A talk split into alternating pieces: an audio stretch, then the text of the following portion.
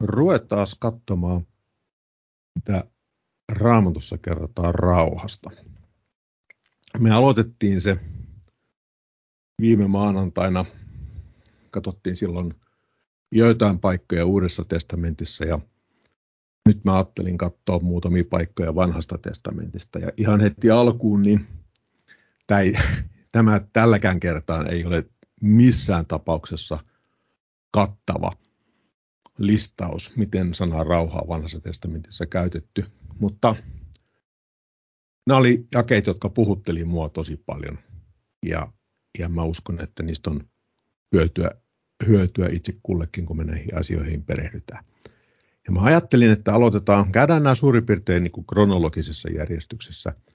Ja aloitetaan ensimmäisenä tuota kolmannesta Mooseksen kirjasta, sen 26. luku, ja mä luen sieltä jakeet 1-6. Älkää tehkö itsellenne epäjumalia, älkääkä pystyttäkö itsellenne Jumalan kuvia tai patsaita.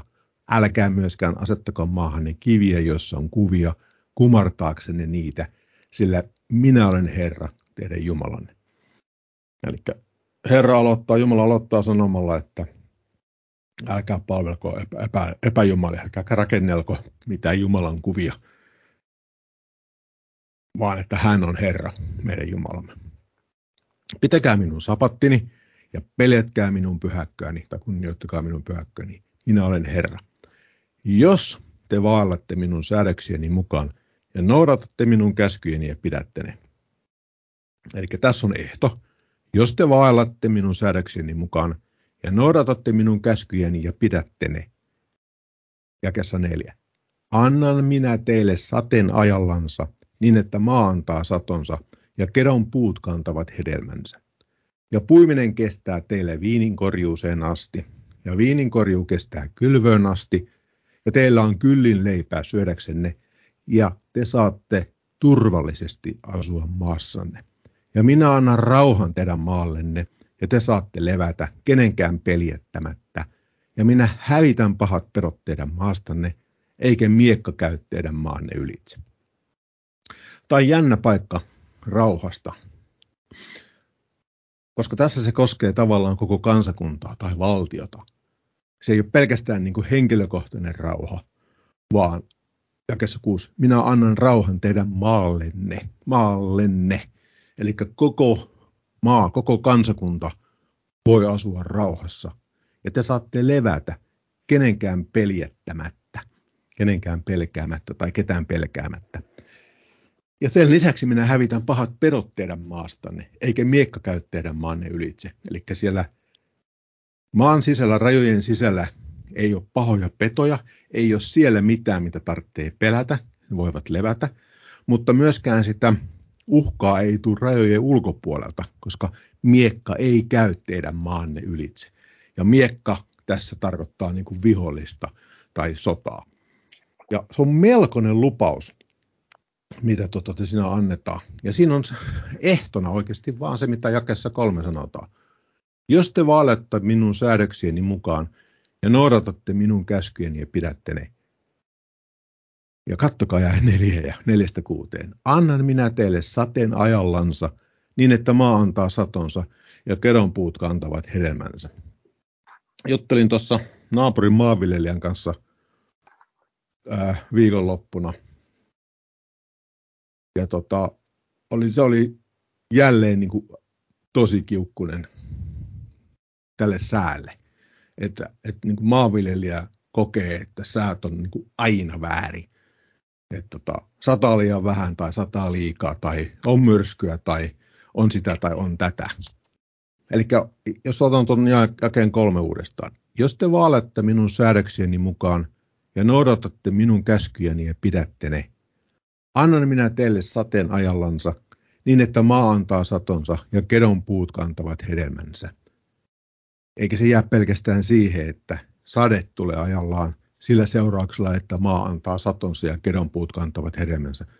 Ja puiminen kestää teille viininkorjuuseen asti, ja viininkorjuu kestää kylvöön asti, ja teillä on kyli leipää syödäksenne, ja te saatte turvallisesti asua maassanne.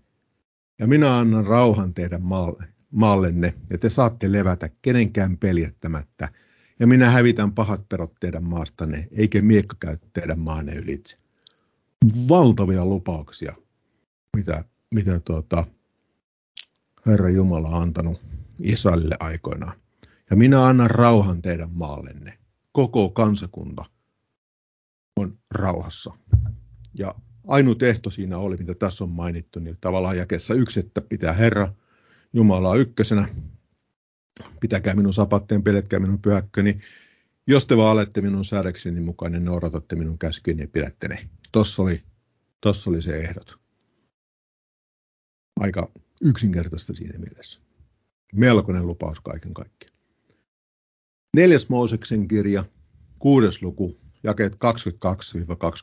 Monelle ehkä hyvinkin tuttu paikka. Ja Herra puhui Moosekselle sanoen, Puhu Aaronille ja hänen pojillensa ja sano, siunatessanne israelilaisia sanokaa heille, Herra siunatkoon sinua ja varelkoon sinua, Herra valistakoon kasvonsa sinulle ja olkoon sinulle armollinen, Herra kääntäköön kasvonsa sinun puoleesi ja antakoon sinulle rauhan. Tämä taitaa olla, onko tämä Herran siunaus nimeltä, joka, jota toistetaan tai jota käytetään niin kuin hyvin laajasti eri seurakunnissa. Ja tämä on niin kuin helppo, helppo lukasta lävitte ajattelematta sen, niin kuin, mitä kaikkea siinä sanotaan, koska se on tavallaan, siitä on, siitä on helppo tehdä semmoinen rituaali. Mutta tota, mä ajattelin kuitenkin, kuitenkin katsoa tätä teidän kanssa vähän tarkemmin. Jakessa 25 sanotaan, tai aloitetaan tuosta jakesta 24. Herra, siunatkoon sinua ja varjelkoon sinua. Jännästi se rauha, mikä tulee jakessa 26, ja se varjeleminen, turvaaminen kulkee taas käsi kädessä, koska se rauha tavallaan pitää sisällään semmoisen turvan. Ihan samalla tavalla kuin tuossa edellisessä paikassa, sillä kolmannessa Mooseksen kirjassa, missä me oltiin, niin siellä Herra suojeli sitä kansaa ja antoi niille rauhan. Niin samalla tavalla se näkyy tässä, mutta tässä se on niin kuin henkilökohtaisella tasolla. Herra, siunatkoon sinua ja varjelkoon sinua.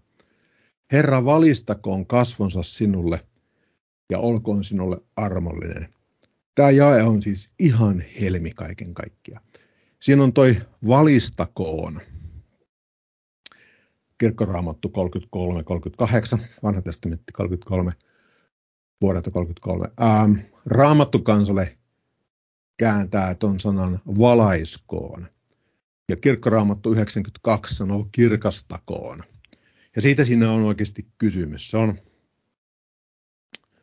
puhutaan ensimmäisen Mooseksen kirjan ensimmäisessä luvussa, puhutaan, kun Jumala, Jumala teki taivaalla olevat valot, ne paistoivat, eli niin kuin aurinkosäteili tai, tai kuusäteilee tai, tai tuota, hohtaa, niin se on samalla tavalla.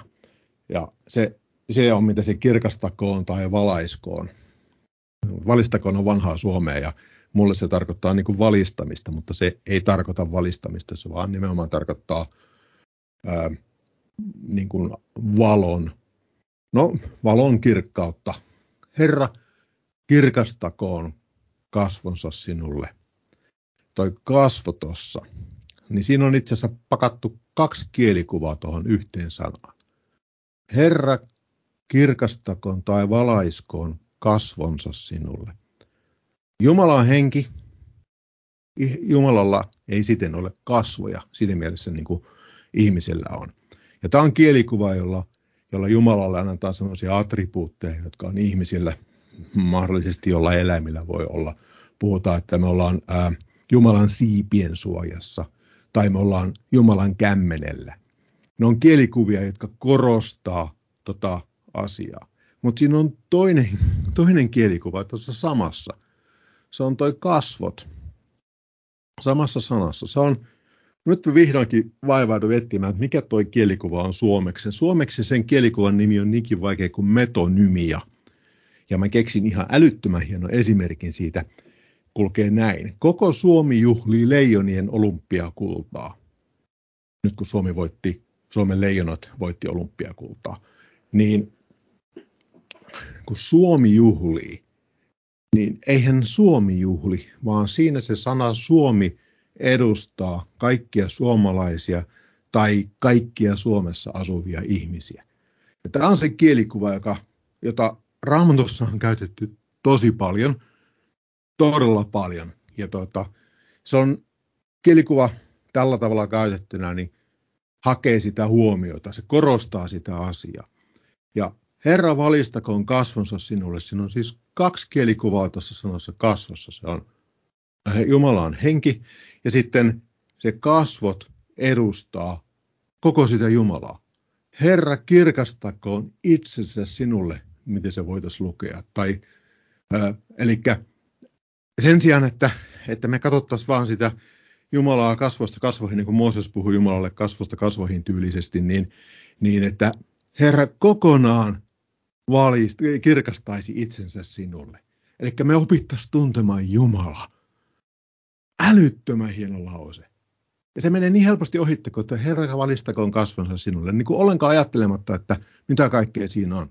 Mutta kun siinä on kaksi kielikuvaa mätetty tuohon yhteen sanaan, niin se todella painottaa sen merkitystä. Mä vahtoon tänään muutenkin näistä kielikuvista. Mä oon nyt ruvennut niitä, niitä tota, tutkimaan vähän enemmänkin. Ja tarkoitus olisi varmaan tänä kevään aikana sitten opettaa niistä joku semmoinen vähän isompi veto. Tarkoitus ei ole tavallaan oppia näitä hienoja nimiä, niin kuin metonymiä tai jotain muuta tämmöistä. Sille ei ole merkitystä, vaan enemmänkin tunnistaa niitä kielikuvia, koska se on mitä, miten pyhä henki, miten Jumala on merkannut niitä asioita sanansa, jotka on tärkeitä, jotka tavallaan korostaa niitä asioita. Herra, kirkastakoon itsensä sinulle ja olkoon sinulle armollinen. Herra, kääntäköön kasvonsa sinun puoleesi ja antakoon sinulle rauhan. Siis kasvot on oikein käännetty, mutta se kielikuva tarkoittaa, että se kasvot edustaa koko Jumalaa. Herra, kääntäköön kasvonsa sinun puoleesi ja antakoon sinulle rauhan. Ei niin, että Herran rintamasuunta osoittaa sinusta poispäin ja hän kääntäisi vaan niin kuin katso sua olan ylitte tai ol, jotenkin tällainen niin kuin sivuttai, vaan että hän kääntäköön itsensä kokonaan sinun puoleesi ja antakoon sinulle rauhan. Tämä on ihan fantastinen tämä Herran siunaus, jota ei, niin kuin, en ole vaan tullut aika, aikaisemmin niin kuin miettineeksi, että mitä siinä sanotaan. Ihan fantastista. Mulla on sitten muutamia paikkoja psalmista. Ei todellakaan kaikkia, mutta mulla on joitain, jotka mä ajattelin, että ainakin mua puhuttelee. Psalmi 4 ja 9 Ää, rauhassa minä käyn levolle ja nukun sille. Sinä Herra yksin annat minun turvassa asua.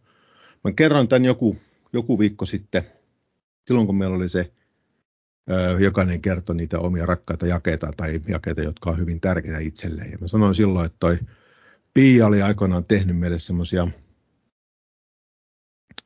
koristeesineitä, olisiko se oikein termi, jossa, jossa hän oli maalannut joitain jakeita – ja tämä oli yksi niistä. Salmi 4.9. Rauhassa minä käyn levolle ja nukun sille, sinä Herra yksin annat minun turvassa asua. Ja edelleen, niin kun mä käyn nukkumaan, niin mä melkein joka ilta sanon tämän itselleni ääneen. Ja mun, muu perhe on edelleen ihmeessä, että miten joku voi nukahtaa niin nopeasti. Mutta mä nukahan keskimäärin alle kahden ja puolen minuutin siitä, kun mä aloitan pään tyynyyn.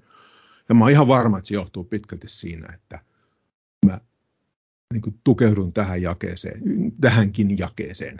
Ja tämä on niin kuin Pia teki meille tämän niin, ää, 40 vuotta sitten melkein.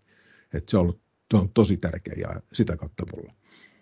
Salmi 34 ja 13. Kuka oletkin, joka elää tahdot ja rakastat elämän päiviä nauttiaksesi onnea? Varjelle kielesi pahasta ja huulesi vilppiä puhumasta – Vältä paha ja tee hyvää, etsi rauhaa ja pyri siihen. Jumala tahto selkeästi on, että me pyrittäisiin pyrittäisi rauhaan, etsittäisiin sitä, ja me nähtiin jo muutamia keinoja, miten sitä rauhaa löytyy. Eli pitämällä hänen tahtonsa, toimimalla hänen tahtonsa mukaisesti. Salmi 119 ja 165. Suuri rauha on niille, jotka rakastavat sinun lakiasi, eikä heille kompastusta tule. Ei pelkästään pikkurauha tai välirauha, vaan suuri rauha on niillä, jotka rakastavat sinun lakiasi, eikä heille kompastusta tule. No, psalmit on tosi puhuttelevia kyllä. Ja sitten vielä psalmi 122, jaket 6-9. Toivottakaa rauhaa Jerusalemille, menestykööt ne, jotka sinua rakastavat. Rauha olkoon sinun muuriasi sisällä, olkoon onni sinun linnoissasi. Veljeni ja ystävini tähden minä sanon, olkoon sinulla rauha. Herran, meidän Jumalamme huoneen tähden, minä tahdon etsiä sinun parastasi. No, hienoja jakeita. No, tosi, tosi hienoja jakeita. Sitten luetaan psalmista 147. Aloitetaan jakeesta 12 ja luetaan, luetaan tota, muistaakseni koko psalmin loppu, eli jakeeseen 20. Kiitä Herra Jerusalem, ylistä Jumalaasi Siian, sillä hän, Jumala, tekee lujiksi sinun portteesi salvat, hän siunaa sinun lapsesi sinun keskelläsi. Hän hankkii rauhan sinun rajojesi sisälle, ravitsee sinut parhaalla nisulla. Hän lähettää sanansa maahan, nopeasti kiitää hänen käskynsä. Hän antaa sata lunta niin kuin villaa ja sirottaa härmää niin kuin tuhkaa. Hän viskaa rakeitensa, rakeitansa niin kuin leivän muruja. Kuka voi kestää hänen pakkastansa?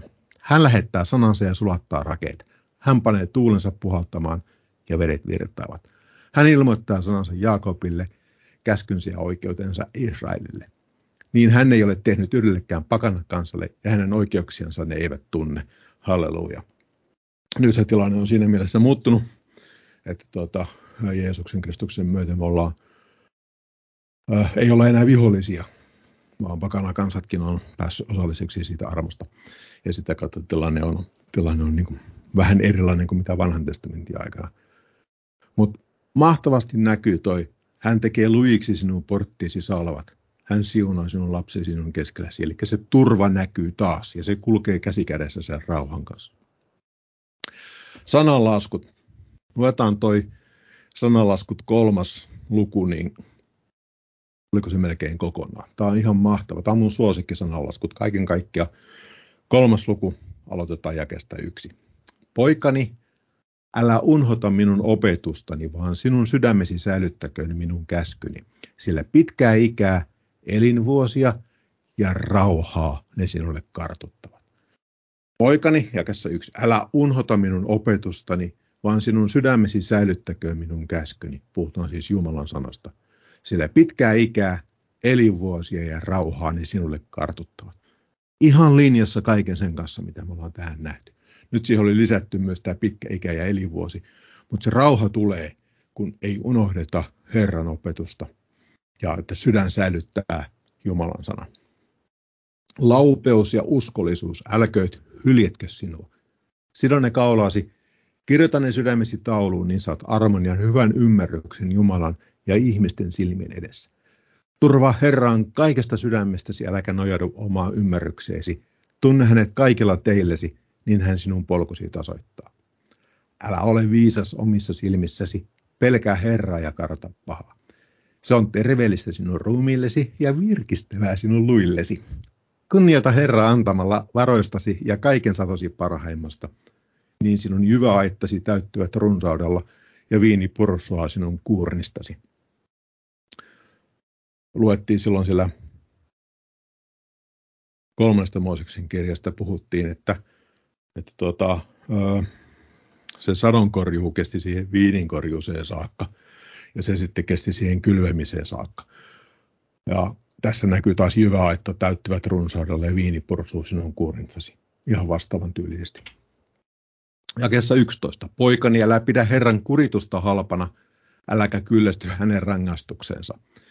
Pia opetti tästä aiheesta, ei muistaakseni käynyt kylläkään tässä jakeessa silloin, mutta Pia opetti tästä, no on siitä nyt jo varmaan jonkin aikaa, mutta se löytyy meidän blogista aika, aika tuore postaus siellä, jos on ihan väärässä. Toi sana kuritus jakessa 11 on käännetty suomenkielisessä raamatussa muun muassa sanalla ojentaa, opettaa, kasvattaa, ottaa nuhtesta vaari, kehottaa. Ja sitten äläkä kyllästy hänen rangaistuksensa. Ja tämä rangaistus on käännetty myös todistaa tai todiste, vastaus, nuhdella. Mä en laittanut tätä jaetta tähän näin, mutta sananlaskut 10. luku jae 17 raamattu kansalle kääntää sen seuraavasti, tai käy, äh, raamattu kansalle raamatusta käännöksestä sananlaskut 10 sukuja 17. Elämäntien kulkija ottaa ojennuksen huomioon, mutta nuhteet hylkävä eksyy, jossa ojennus on toisena kuritus ja nuhteet on toisena rangaistus. Eli täsmälleen kaksi samaa sanaa, mikä tässä sananlaskun jakessa 11 on, mutta käännetty sanalla ojennus ja nuhteet. Ja se olisi tässäkin mun mielestä toimisi paremmin. Poikani, älä pidä Herran ojennusta halpana tai opetusta halpana, äläkä kyllästy hänen nuhteluunsa. Tai, no joo, nuhtelu saattaisi olla hyvä tuossa. Sillä jota Herra rakastaa, sitä hän kasvattaa, niin kuin isä poika, joka hänelle rakas on. Autua se ihminen, joka on löytänyt viisauden, ihminen, joka on saanut taidon. Sillä parempi on hankkia sitä kuin hopeata, ja siitä saatu voitto on kultaa jalompi. Se on kalliimpi kuin helmet, eivät mitkään kalleutasi vedä sille verta. Pitkä ikä on sen oikeassa kädessä, vasemmassa rikkaus ja kunnia. Sen tiet ovat suloiset tiet, sen polut rauhaiset, kaikki tyynni. Elämän puu on se niille, jotka siihen tarttuvat, onnelliset ne, jotka siitä pitävät kiinni. Herra on viisaudessa perustanut maan, taivaat taidolla vahvistanut. Hänen toimestansa syvyydet kuohuivat esiin ja pilvet pisaraivat kastetta. Poikani, nämä älköt häipykyn näkyvistäsi, säilytä neuvokkuus ja taidollisuus sille. Ne ovat elämä sinun sielullesi ja kaunistus sinun kaulaasi. Silloin sinä kuljet tiesi turvallisesti, etkä loukkaa jalkaasi. Kun menet maata, et pelkää mitään, ja maata mentyäsi on unesi makea. Pääset peljästymästä äkkikauhistuksia ja turmiota, jotka jumalattomat yllättää. Sillä sinä saat luottaa Herraan. Hän varjelee sinun jalkasi joutumasta kiinni. Turva, varjelus, rauha.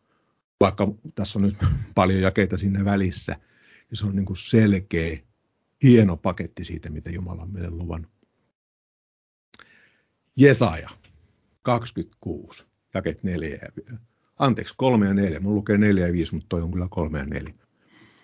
Vakaamieliselle sinä talletat rauhan, rauhan, sillä hän turvaa sinun. Turvatkaa Herraan ainiaan, sillä Herra, Herra on iankaikkinen kallio. Mä oon nyt ihan täpinöissäni näistä kielikuvista. Ja tässä näkyy nyt näppärästi yksi kielikuva, joka suomeksi on nimeltään kytkentä. Ja se toimii tällä, että vakaamieliselle sinä talletat rauhan, rauhan. Eli sama sana sanotaan kaksi kertaa peräkkäin ilman, että siinä on, siinä on tuota, mitään välissä. Raamattu kansalle kääntää tämän sille, jonka mieli on vakaa, sinä takaat rauhan, rauhan, sillä hän turvaa sinun. Ja sitten kirkkoraamattu 92 ei tee ihan yhtä hyvää työtä, koska se kääntää sen näin. Sille, jonka mieli on luja ja vakaa, sinä turvaat rauhan, kun hän turvautuu sinuun. Eli ne on purkanut siitä sen kielikuvan kokonaan veke, mutta ne ei ole itse asiassa edes korvannut sitä millään sanalla. Sille, jonka mieli on luja ja vakaa, sinä turvaat rauhan, kun hän turvautuu sinuun. Kun siinä on rauhan, rauhan. Se on kielikuva, joka korostaa sen rauhan suuruutta. Turvatkaa Herraa ainiaan, sillä Herra, Herra on iankaikkinen kallio. Kuka se on se iankaikkinen kallio? No se on Herra. Ja jos jostain muistatte tän, niin, niin Jumalani, Jumalani, miksi minut hylkäsit? Niin siinä on se sama kielikuva. Jumalani, Jumalani. Se toistetaan, toistetaan sama asia peräkkäin kahteen kertaan, joka se korostaa sen merkitystä. Se on tavallaan se kielikuva, jotka, joita on tunnistettu yli 200 kappaletta raamatussa, se 200 erilaista kappaletta, yli 8000 eri käyttötapauksessa kertoo, miten paljon niitä on siellä, niin se korostaa sitä jaetta tai sitä käsiteltävää olevana asiaa. Tämä vakaamieliselle sinä talletat rauhan rauhan, niin kuningas Jaakko-versiossa, eli King James Versionissa, se rauhan rauhan on käännetty täydellinen rauha. Eli siinä tunnistettiin se kielikuva ja toinen noista sanoista korvattiin niin kuin täydellisellä, täydellinen rauha, joka on niin kuin, sitä siinä periaatteessa tarkoitetaan, mutta sen ongelma on siinä se, että sitten kielikuva häviää, kun se puretaan pois. Tämä suomenkielinen vanha käännös on siinä mielessä hyvä, että siinä näkyy se rauhan rauhana. Hyvä homma. Vielä muutama kaksi kalvoa katsotaan. Jesaja 53, jakeet 2-5. Hän kasvoi Herran edessä niin kuin Vesa, niin kuin juuri kuivasta maasta. Ei ollut hänellä varatta eikä kauneutta. Me näimme hänet, mutta ei ollut hänellä muotoa, johon me olisimme mielistyneet. Hän oli yleen katsottu, ihmisten hylkäämä, kipujen mies ja sairauden tuttava, jota näkemästä kaikki kasvonsa peittivät, halveksittu, jota emme minäkään pitäneet. Mutta totisesti, meidän sairautemme hän kantoi, meidän kipumme hän sälytti päällensä. Me pidimme häntä rangaistuna, Jumalan lyömänä ja vaivaavana. Mutta hän on haavoitettu meidän rikkomustemme tähden, runneltu meidän pahaintekojemme tähden. Rangaistus oli hänen päällänsä, että meillä rauha olisi, ja hänen haavansa kautta me olemme paratut. Meillä on rauha Jumalan kanssa.